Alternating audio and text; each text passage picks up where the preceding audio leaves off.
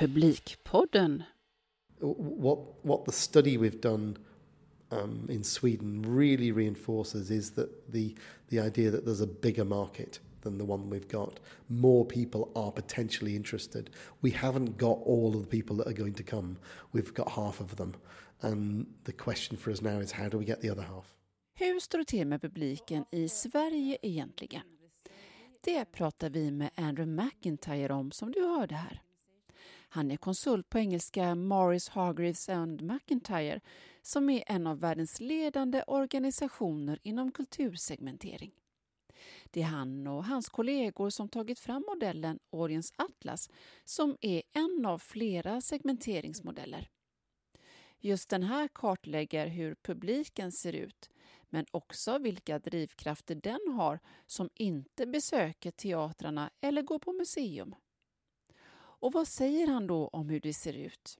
Jo, att studien som de gjorde i Sverige verkligen förstärker bilden av att det finns en större marknad än den befintliga. Fler människor är potentiellt intresserade av att besöka ett kulturarrangemang. Vi har lyckats nå ungefär hälften av dem, säger Andrew McIntyre. Frågan är hur vi ska nå den andra halvan. There are many segments who would like to have culture in their lives but we have not necessarily either communicated with them or maybe even created the kind of work or experiences that they would like to experience. Um, and so we're not really enabling them to have culture in their lives in the way that they would like to. Det finns många segment och människor som skulle vilja ha kultur i sitt liv.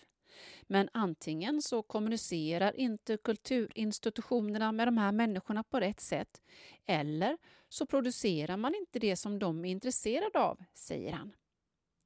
Studien som Andrew McIntyre refererar till är alltså Audience Atlas Sverige som genomfördes 2015 i samarbete med Stockholms stad och resulterade i den mest omfattande studien av svensk kulturpublik någonsin. Studien innehåller svar på en mängd frågor och utifrån resultatet skapar studien åtta olika segment, alltså grupper som är en analys av både befintlig och potentiell publik.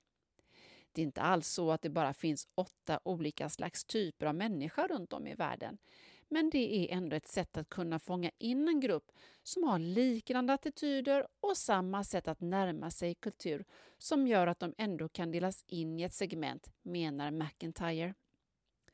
Studien har genomförts i 15 länder på flera olika kontinenter. Och trots att man kan tänka sig att det är väldigt olika beroende på var man befinner sig så ger metoden och undersökningen en fingervisning om läget, menar han. För att kunna arbeta genomgripande med publikutveckling behöver man ha ingående kunskaper om hela marknaden och inte bara om de besökare man redan har. Traditionell befolkningsstatistik och uppgifter om beteendemönster kan vara användbara men räcker inte särskilt långt, menar Andrew McIntyre. För att kunna bygga långsiktiga relationer med publiken måste man förstå deras värderingar och attityder, säger han. Och det är där Audience Atlas och segmenteringsmodellen kommer in.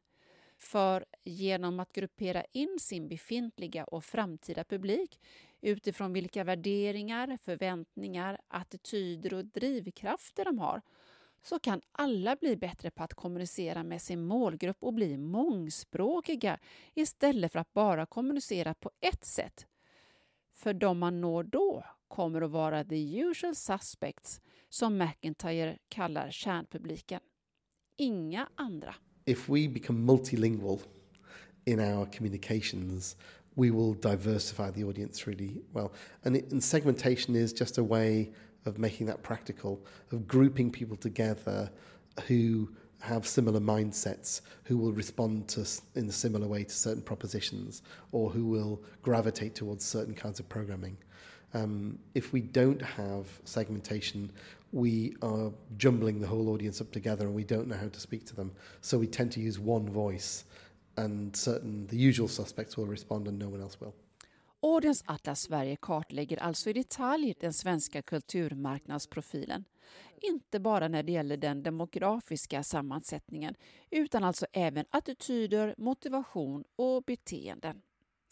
Totalt samlades enkäter in från 3 807 svenska respondenter över hela landet.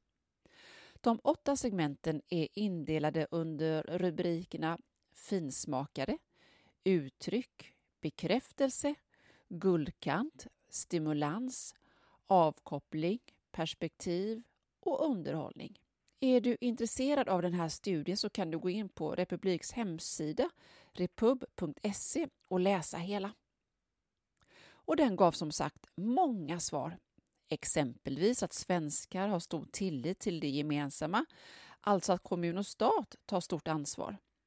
Men också att museerna är väldigt populära i Sverige och att konstmuseerna håller på att bli lika populära som de historiska. Och att dansen hittar allt fler besökare. Museums have always been popular, but what's really happened more recently is that art museums have begun to catch up. So people are as likely to be interested in an art museum now as they are in a history museum or a national natural history museum. That wasn't the case 20 years ago. So art has become much more um, interesting and acceptable as an art form. Dance is another art form that's really grown. So you could kind of see the the interest in culture and art shifting. And some of that's to do with popular culture, and some of it's to do with actually the way that things like art are being presented as more accessible. En stor del i att exempelvis dans blivit så populärt tror Andrew McIntyre delvis beror på att kulturinstitutionerna blivit bättre på att kommunicera dans och på så sätt gjort den mer lättillgänglig. McIntyre menar att kulturaktörer varit upptagna med att tillgodose sin kärnpublik, the usual suspects, men att uppgiften nu är hur kulturinstitutionerna ska kunna nå de andra segmenten. De som pressar sina ansikten mot fönsterrutorna men som aldrig riktigt lyckas komma in. Han ser att det finns många seriösa försök att förstå hur man ska göra. Kultursegmenten är som raketbränsle i det arbetet, menar han. Det är ett sätt att verkligen förstå hur man skapar gensvar. Um, it's so easy for us to continue to serve the, the core segments, the, the usual suspects. And we do a very good job of that. Um, but the task now is to also work out how to get the next segments, the ones that are pressing their face to the glass but never quite making it inside. And I think there are some really serious attempts to understand that and to do that. Culture segments is like rocket fuel for that. It really, it's it's it's a way of really understanding what motivates people to to, to respond. Att kommunicera samma föreställning eller event på olika sätt behöver inte alls vara svårt, menar han. Ibland kan det vara så enkelt som att byta ämnesrad i mejlen. We've got lots of examples of people who've only got one show and the show is the same show. But they've found a way to reach out to the traditional audience that they've got, but to tweak that message, often only a little bit.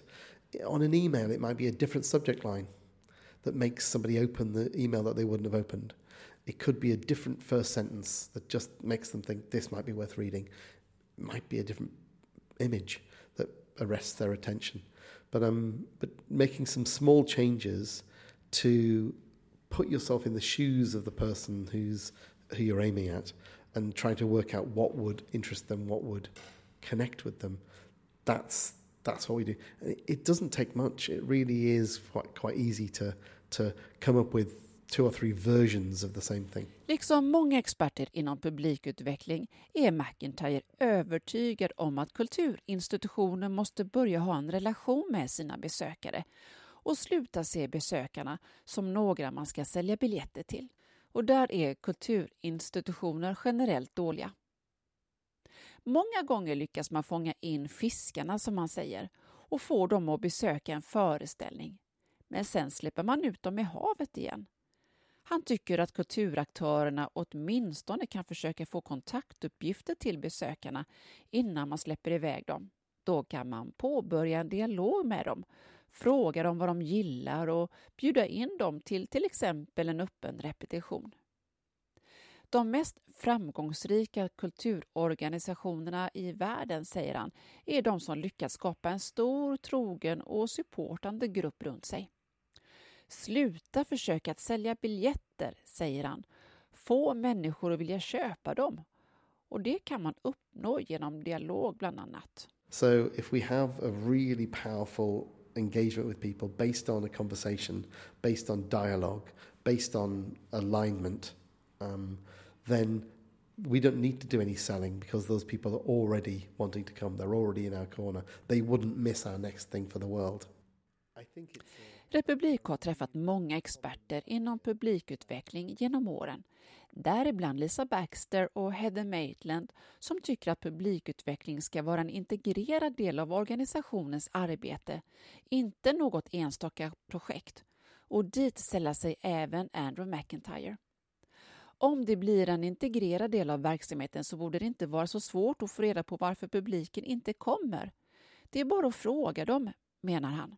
Once you've decided as an institution that you're going to do this, it's not that difficult to find out why people are not coming to um, your shows um, because you can just ask them. Men hur ska man nå en ny publikgrupp? Hur våghalsig kan man vara i sin strävan att testa något nytt? Andrew McIntyre säger att kulturinstitutioner inte kan ta så stora risker, i synnerhet inte med begränsade budgetar. Men med hjälp av datan från exempelvis Audience Atlas, som alltså finns att läsa på repub.se, så finns det utrymme att ta en kalkylerad risk, menar han, där organisationer lätt skulle kunna sätta upp ett experiment, ett pilotprojekt och se om de når publik de annars inte skulle ha nått. De organisationer som har testat att göra så har fått bättre självförtroende och vågar lita på att de vet vad som funkar och inte. Och de blir bättre på att nå nya grupper och kommunicera med dem, säger han. Det handlar inte om att kasta allt man gör över bord, utan justera det man gör. I, think it's um, I, I don't think it's people should throw away what they're doing and jump into something new. But I think, you know, Vi hoppas att organisationer åtminstone testar något, säger Andrew McIntyre, och att de delar med sig av de saker som fungerar bra, som i England exempelvis, där man är bra på att dela de goda erfarenheterna och på så sätt får alla mer ut av arbetet på en enskild organisation. broadly speaking, good practice is well shared in the UK. So if somebody does something and it works, a whole load of other people then try it. And bit by bit, we're getting more and more effective at, at doing it.